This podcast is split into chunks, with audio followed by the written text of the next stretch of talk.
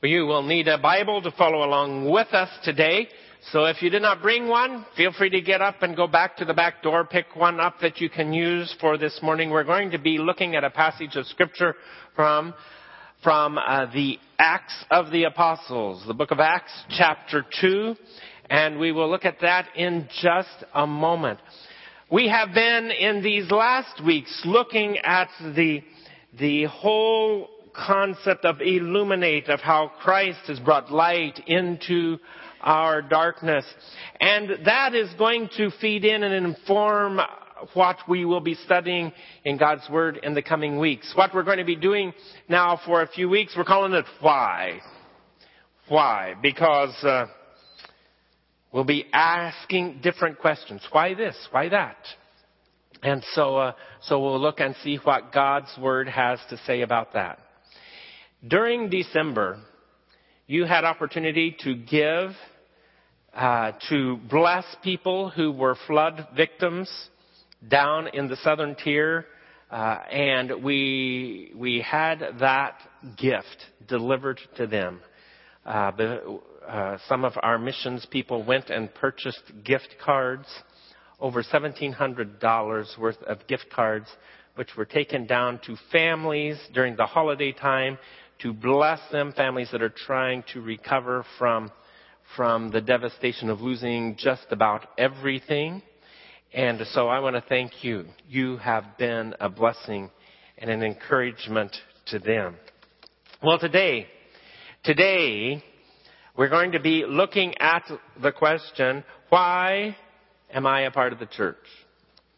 So I'm going to be answering this from my perspective, why I am a part of the church. I haven't always been inclined to be a part of the church. That was not my parents' intention. I was taken to church the first Sunday of my life. And most Sundays ever since then, I have been in church. I can remember having church on the side of Mount Hood in Oregon when we were camping and uh, we were on vacation. So we still had church together. I think Michael was the song leader and Peter read the scripture and, and so on the side of the mountain in the woods up there, we had a church service. But church, why are we a part of the church? Some people aren't real enamored with the church. And so why should we be a part of the church? Acts chapter 2. We're going to begin reading at verse 42. Here are some words that that are written about the church. It's just kind of a summary about the church. This is written right after the account of what happened the first day there ever was a church. On the day of Pentecost, after Jesus had been raised from the dead, all kinds of exciting things happened. A crowd came to see what the disciples were doing. Peter preached to them, and over 3,000 people were baptized that day. Now, you wouldn't like it, maybe, if we had 3,000 people baptized today, because it would take a while. But what better thing to celebrate? You have nothing better to do today than to celebrate people finding new life in Jesus Christ. But then after it told about that, it put these words to say, now this is how they did church. This is what they did. So it says, they devoted themselves to the apostles' teaching and to the fellowship, to the breaking of bread, and to prayer. Everyone was filled with awe, and many wonders and miraculous signs were done by the apostles. All the believers were together and had everything in common. Selling their possessions and goods, they gave to anyone as he had need. Every day they continued to meet together in the temple courts. They broke bread in their homes and ate together with glad and sincere hearts, praising God and enjoying the favor of all the people. And the Lord added to their number daily those who were being saved. So, why am I a part of a church? Well, the first reason is because Christ loves the church. I had found out, I found out very quickly after I got married. When you love someone, you don't always continue your life just according to the way you would have done it if you were on your own. When you love someone, you change your expectations. You change, you don't do what you would have planned to do otherwise. I found out very quickly after we got married that Karen on Saturday mornings expected that I would get up and go with her to the farmer's market and be there before 6:30 in the morning. I thought Saturday mornings were for sleeping in. I didn't sleep in. Because because of the love I had for her, I changed what I planned to do on Saturday morning. Now, I will tell you quite honestly, I did not always enjoy it. There were plenty of Saturday mornings I thought, oh, you have got to be kidding. But when you love someone, what they love is important to you. And Christ loves the church. He doesn't just kind of like the church. He loves the church. And this is what the scripture says. Paul is giving instructions to husbands, but he brings in these words about the church in it. And he says, Husbands, love your wives. Just, don't you women think that's a good idea? Oh, maybe not. I thought everybody would say amen and get all excited. Husbands, love your wives, just as Christ loved the church and gave himself up for her to make her holy, cleansing her by the washing with water through the word, and to present her to himself as a radiant church without stain or wrinkle or any other blemish, but holy and blameless. Christ loves the church. Now, we need to, right here at the beginning of our conversation this morning, we need to understand that, that there is a corporate side of church, and a lot of people don't like the corporate side of church very well. And sometimes people get all distracted and they think the church is the corporate stuff. I can assure you, back when I was in high school and decided that what God wanted me to do was to be a pastor, I didn't think at all about doing anything corporate. I thought what I was supposed to be doing was to be uh, teaching people how to follow Jesus Christ and and and focus on the spiritual side of things, but there are some corporate aspects to the church. There always have been. In fact, back in the book of Acts, they found out very quickly there were corporate sides of what they had to do. One of the things they did, you heard us read about it, they gave money to people who were in need to help them with the difficulties they face. We do that. We talked about the, the money to Endicott. But here in our own church family, we have a crisis care fund and you give to it. And from time to time, we help people when they get into some kind of financial crisis, like they've lost their job or something like that. And, and so they were doing that. And uh, they found out that they were having problems. Because this group of widows were getting help, and the people who spoke a different language said, you guys are neglecting all of the widows. When you start helping people out of the crisis care fund, you don't help these people. The apostles, by now, you saw how large the church was. By now the church is thousands of people. They said, we can't, we can't be in charge of passing out the crisis care fund because we just can't keep track of it all. We have so many other things we've got to be doing. And so they prayed about it. What shall we do? And God led them to choose seven men that they called deacons, which means servants. And these seven men were placed in charge of the crisis care fund and of taking care of making sure the people who needed it were the ones that got it. And the, the apostles didn't think about it anymore, but that was organization and that was a corporate kind of thing. And so, you know, you gotta have the corporate stuff. Like a roof over our heads. especially in Rochester in January. It'd be hard to have church on this lot without a roof, wouldn't it? In January. That's a corporate thing. So there have always been corporate sides of things, but what has happened from time to time is people have gotten confused about what's most important. And sometimes Christians have, have focused on, on the corporate and said, the corporate's what's important. Make the corporate work and, and focus on building the corporation. And they have forgotten the mission that Christ has given us. They have forgotten that all of the organizational pieces of having a group of people who live and worship and serve God together, all of those corporate pieces, they're just a tool. They're not the goal. They're not the purpose. They're not the mission.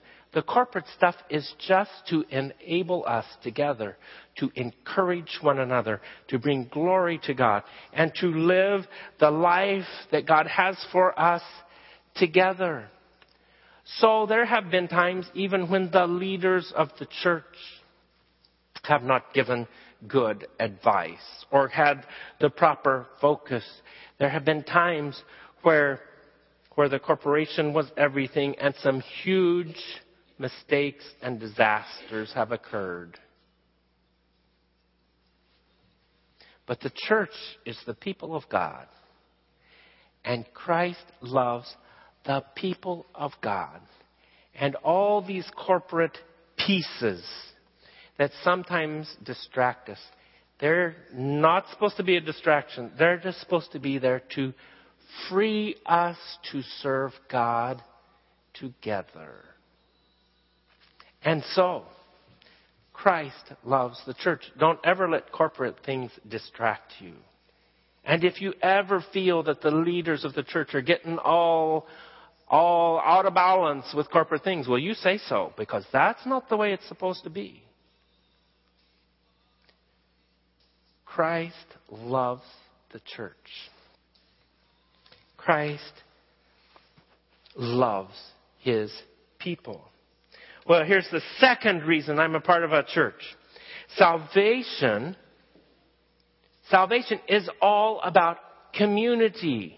It's all about reconciliation. Now just, you know this, but just think about it for a little bit. Who is God? God is the Father, Son, and Holy Spirit. He is the Trinity.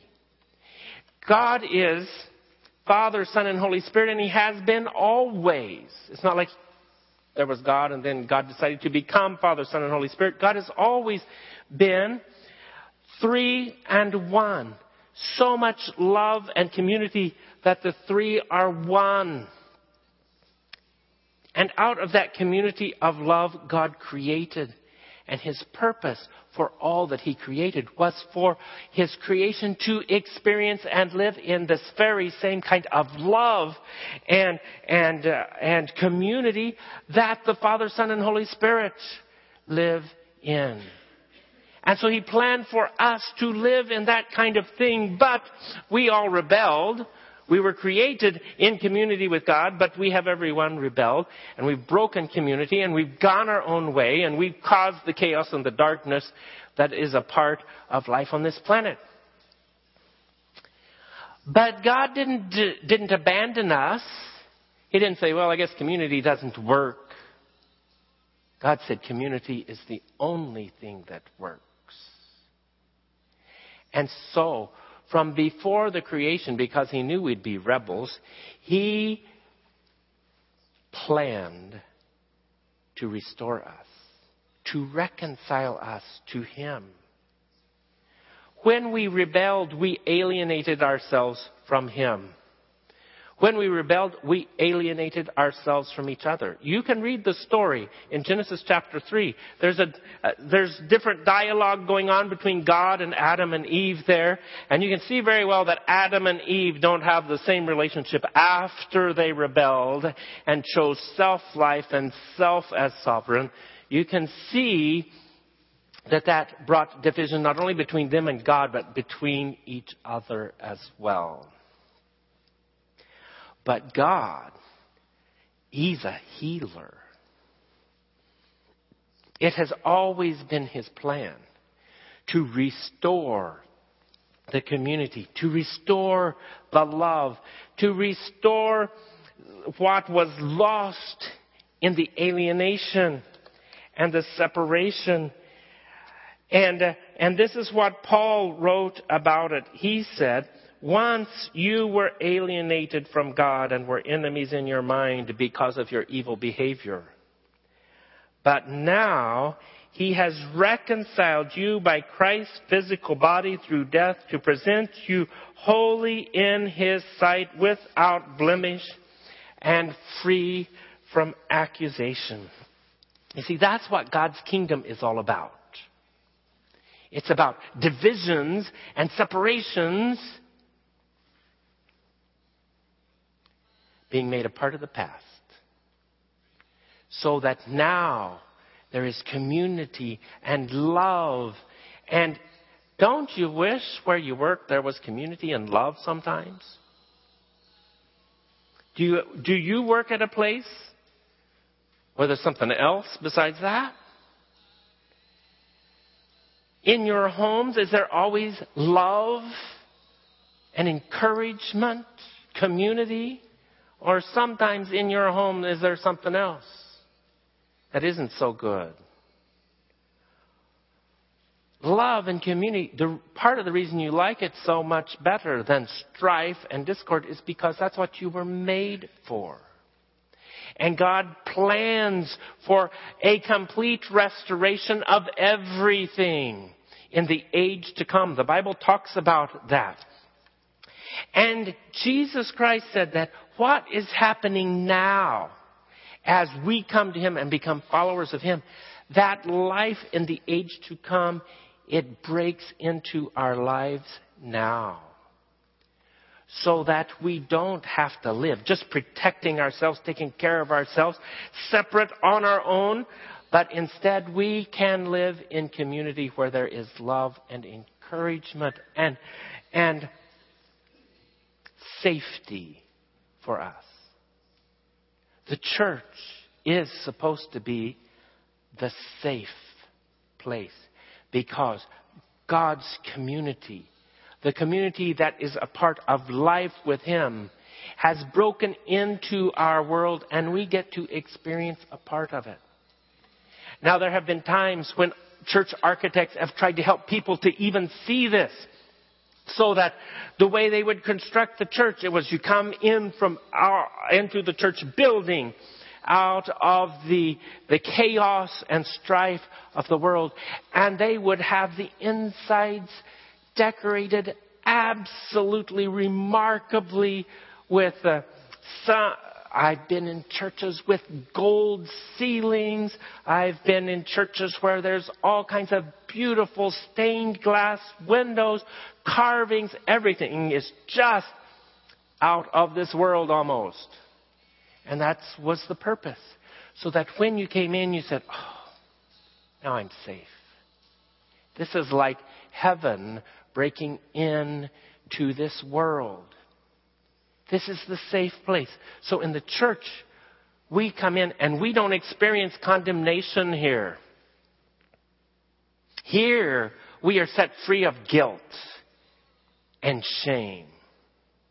Here, we are not judged. Here, we are not criticized. Here, we are loved. Not just by God our Father, but we're loved by each other and encouraged by each other. The community of God that was lost when we all rebelled, it has been restored. And we get to live in that now. That's what the church is supposed to be about. There is not in God's Word any kind of idea about Lone Ranger believers. I'm doing it on my own. Just me. People bother me. So I'll just stay home and read my Bible or watch TV, church, or something like that because, you know, I get together with people and, and people are a mess. Well, you know what? We are. I didn't say that we get together and we're perfect and we're finished and we never we never injure one another and we get it all perfectly right. No, I said we get together and we allow God's love to work through all of us, imperfect people, as He is transforming us. Well, the next thing, why I am a part of the church. It's because the church provides the sacraments. Here in this scripture that we read in Acts, it says they, they came together, they broke bread, as many as believed, and they were baptized. The sacraments are, are one of the ways that the grace and love of God, the life of the age to come, comes breaking into our lives. It is a gift of grace and mercy from God, and it is in the church that we find the sacraments. I am a part of the church because the church disciples me. The church guides me and helps me to understand how to be a follower of Jesus Christ, what that's going to look like as I live my life. In these words that we read, it said they devoted themselves to some different things. One of the things they devoted themselves to was the apostles' teaching. What is the apostles' teaching? Where are you going to find the apostles' teaching? Where am I going to find it? Well, it's right here. That's what this is. Thankfully, the apostles and some of their friends wrote their teaching down for us and gave it to us. So we have the apostles' teaching. We can be devoted to the apostles' teaching as well. And that's what, that's, that's very important part of what it means to be a follower of Jesus Christ. For we have all lived in darkness, haven't we?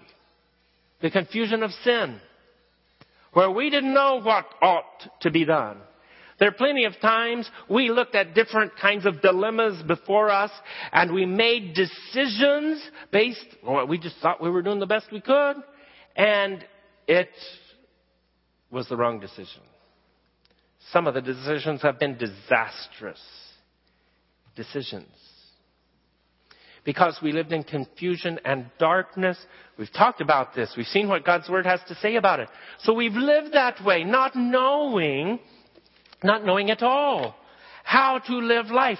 And now we have come to Christ and He brings light to us and He teaches us he taught his apostles, his apostles teach us. He teaches us how to live. How to live in a way that is a part of the community, a part of the love of God. Instead of the old way where we were just taking care of ourselves and taking care of our stuff and trying to make sure we were okay. So the church disciples me, helps me to be a disciple of Jesus, a follower of Jesus. Now, to know how to do that, it's not just about knowing some stuff. Know, here's the list. Memorize these 50 things and you got everything you need to be a disciple of Jesus. No, being a disciple is about being a transformed person. The apostle Paul, writing to, to disciples of Jesus in Rome, said these words, I urge you, brothers, in view of God's mercy, to offer your bodies as living sacrifices, holy and pleasing to God. This is your spiritual act of worship. Now listen to this. This is what is happening in the life of a disciple. Do not conform any longer to the pattern of this world, that darkness, that chaos, that confusion that is all around us, a part of our culture because our culture is not the community of God. So he says, don't conform any longer to that, but be transformed. How are we transformed? By the renewing of your mind. Then you will be able to test and approve what God's will is, His good, pleasing, and perfect will. How do you know what God's will is? You're facing some decision. How do you know what God's will is? Well, when we've been transformed, when our minds have been renewed, we are aware of what God's will is. If we're confused about what is God's will, then it just means there's some transformation still needs to take place. Because it says very clearly here, doesn't it? When we are transformed, when our mind is renewed, then we know God's will. So, he says, be renewed in your mind. Here's what that's all about. I lived in darkness way too long. I acquired some habits, some habits of how to think about stuff, how to process life. I learned some things as a kid on the playground. When someone acts like this, you do like this. Somebody's a bully, smack him in the face. That's how you take care of yourself in this life. Is that right? Some of you say yes, some of you say no. Okay. I just learned some lessons, but much of what I learned was not right. Because I was just learning and trying to do the best I could in the darkness. I didn't have the light of God as the, the, the director of my life. I was not presenting myself as he says to do here, allowing the Spirit of God to work in me. Well, now that I have become a follower of Jesus, and I have done that, there's still an awful lot of stuff I learned, but I learned it wrong. I don't even know what all that stuff is. You did the very same thing, and you don't even know what all that stuff is. It's just, we think, well, that's normal. That's what people do. It may be normal and people may do that, but that doesn't mean that is the right thing to do and the right way to process things. And so here when he's talking about being transformed by the renewing of your mind, he's saying, we need the Spirit of God in our minds teaching us the community of God, the kingdom of God way to live life. The, the love of God way. And it's very different from when you're just trying to take care of yourself in the darkness. And so that's what's happening in discipleship. It means our minds are being renewed. We are learning God's way of living life. God's way of dealing with different dilemmas. And so, I need the church. It's when we get together, I learn from God's Word. I learn every week as I get these messages to, together, as I study God's Word, I learn new things and I say, oh, I never understood that before. My mind's being renewed. I wouldn't write messages if you didn't come to hear them. So therefore, my mind would not be renewed without you. The church, we, we, we do that together with one another. We talk about our challenges, our dilemmas together, and someone says, well, this is what God's Word says about that. Or someone says, this is what God taught me about how to approach something like that. And together we renew one another's minds. We need each other to help us have our minds renewed. That's why we have things like community life groups. Many of you are a part of them. We get together, we read God's Word, we talk about what it means, how it's lived out in our lives. I want to encourage you, be a part of a discipleship group where you can talk God's Word over. We don't do too much back and forth talking in services. It'd be a little bit chaotic probably if we did. But in a group, it's small enough. You can do that. You can ask questions. You can challenge one another. You can say, I don't think it says that. Or I don't think that'd work. And so together we learn. That's what happens in our Christ Life Solution groups. There, we just, some people are afraid of Christ Life Solution groups. It's the discipleship is what we're doing. It's, but they're afraid because we just kind of lay our lives out there in front of other people. And they say, hmm, well, I mean, it gets messy sometimes in those. You know why? Because we're a mess. That's why. But instead of finding condemnation and shame, which is what a lot of us experience about our messes, we find there people speaking the love and the truth of God to us. And we find that God delivers us from shame and guilt And He opens up to us this transformed life. And so, I am a part of the church because the church disciples me and guides me in following Jesus Christ. I'm a part of the church because the church keeps me focused. When I'm away from the church very much, when I'm away from you very much, I start focusing on all kinds of stuff. I got plenty of stuff I can look at and worry about. Do you? I got the mortgage. I got bills. I got different kinds of problems. I have different kinds of challenges. And it's easy for me to just kind of slip back into some of those old habits of how to live life that I acquired while I was living in the darkness. And start implementing some of that old way of handling stuff.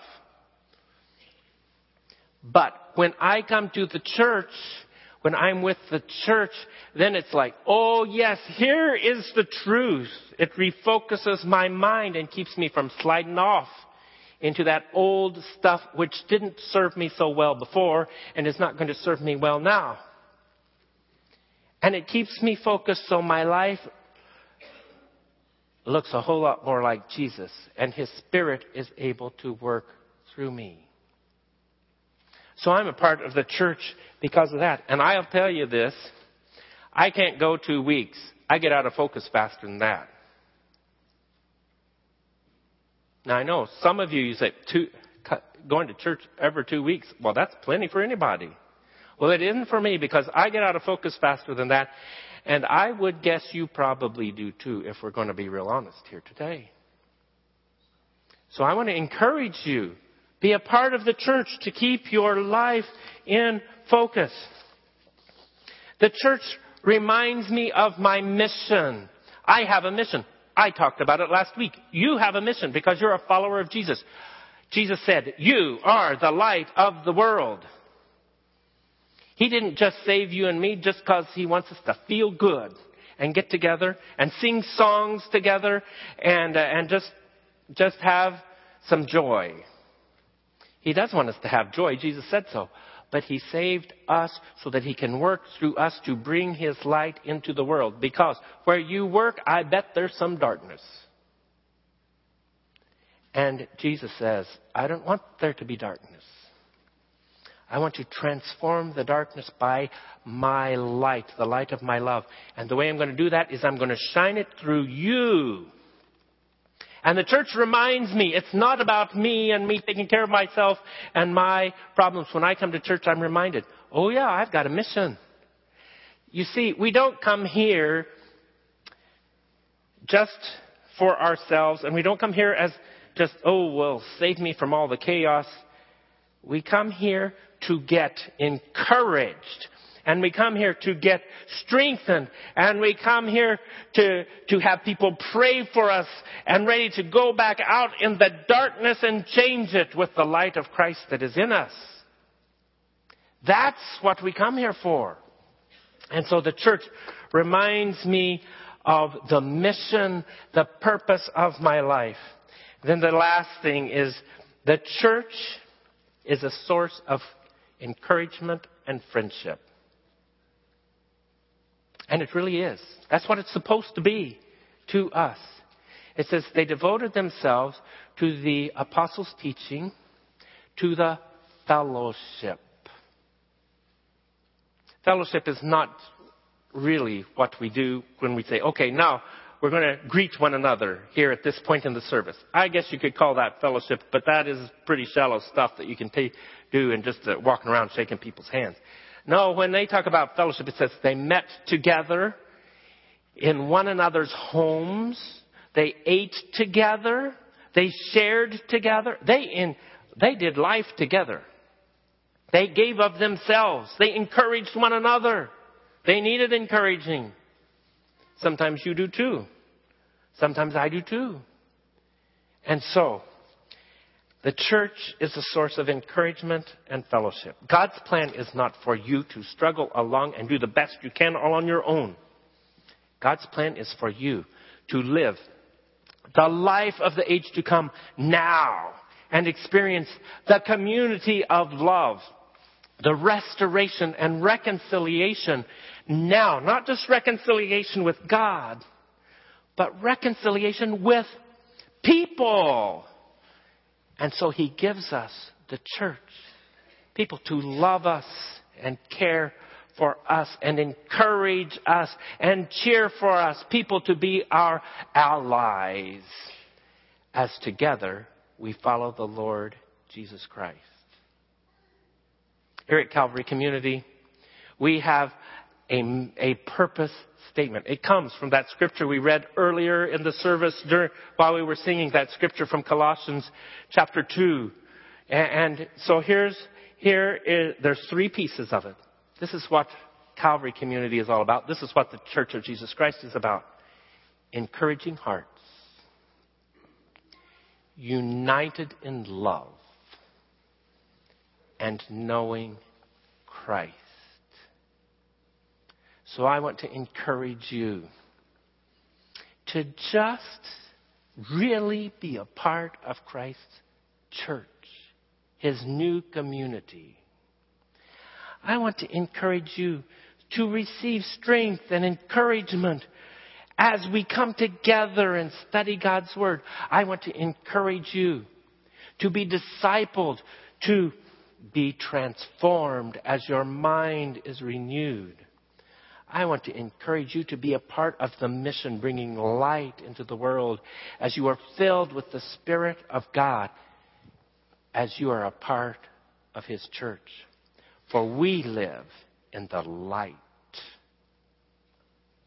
And the darkness will never be the same for us again.